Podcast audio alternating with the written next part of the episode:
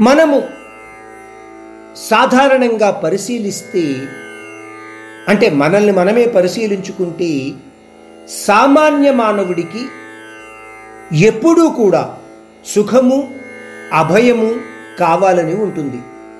కానీ భగవంతుడు వాటితో కలిపి దుఃఖము భయము తీసుకోక తప్పదు అని చెబుతున్నాడు.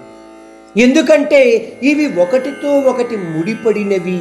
ఒకటి కావాలి అంటే ఇంకొకటి రాక తప్పదు.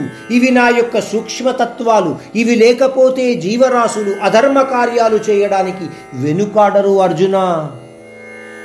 అందువల్లనే పరమాత్ముడు మానవ సమూహాన్ని సంతులిత భావంతో అందరినీ సమానంగా చూసే తత్వాన్ని కలిగి ఉండాలి అని అంటున్నాడు.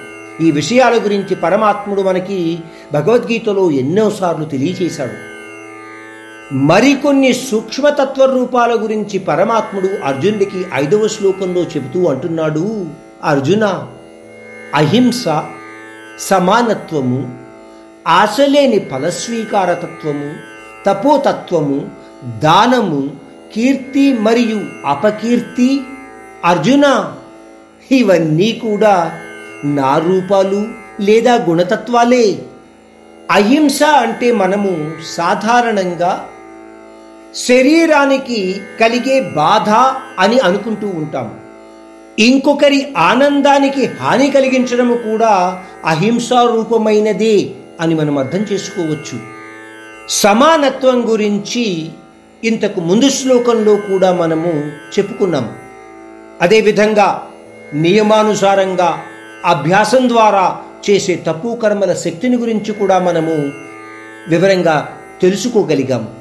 పరమాత్ముడు అంటున్నాడు ఈ తత్వాలన్నీ కూడా నా ద్వారా ఉద్భవించేవి. నీలోని అభ్యాస తత్వము కర్మల ద్వారా నీలో కలిగే భావాలు మాత్రమే ఈ యొక్క సూక్ష్మతత్వాలను గ్రహించగలిగేలాగా చేస్తాయి. మంచి గుణగణాల పరమైన పరిస్థితులలో ఉంటే నువ్వు మంచి తత్వాలను తెచ్చుకోగలుగుతావు. చెడు గుణగణాల పరమైన పరిస్థితులలో ఉంటే నువ్వు చెడు తత్వాలను తెచ్చుకుంటావు. పరమాత్ముడు చెప్పిన విషయము నాలుగు ఐదు శ్లోకాలలో ఇదే.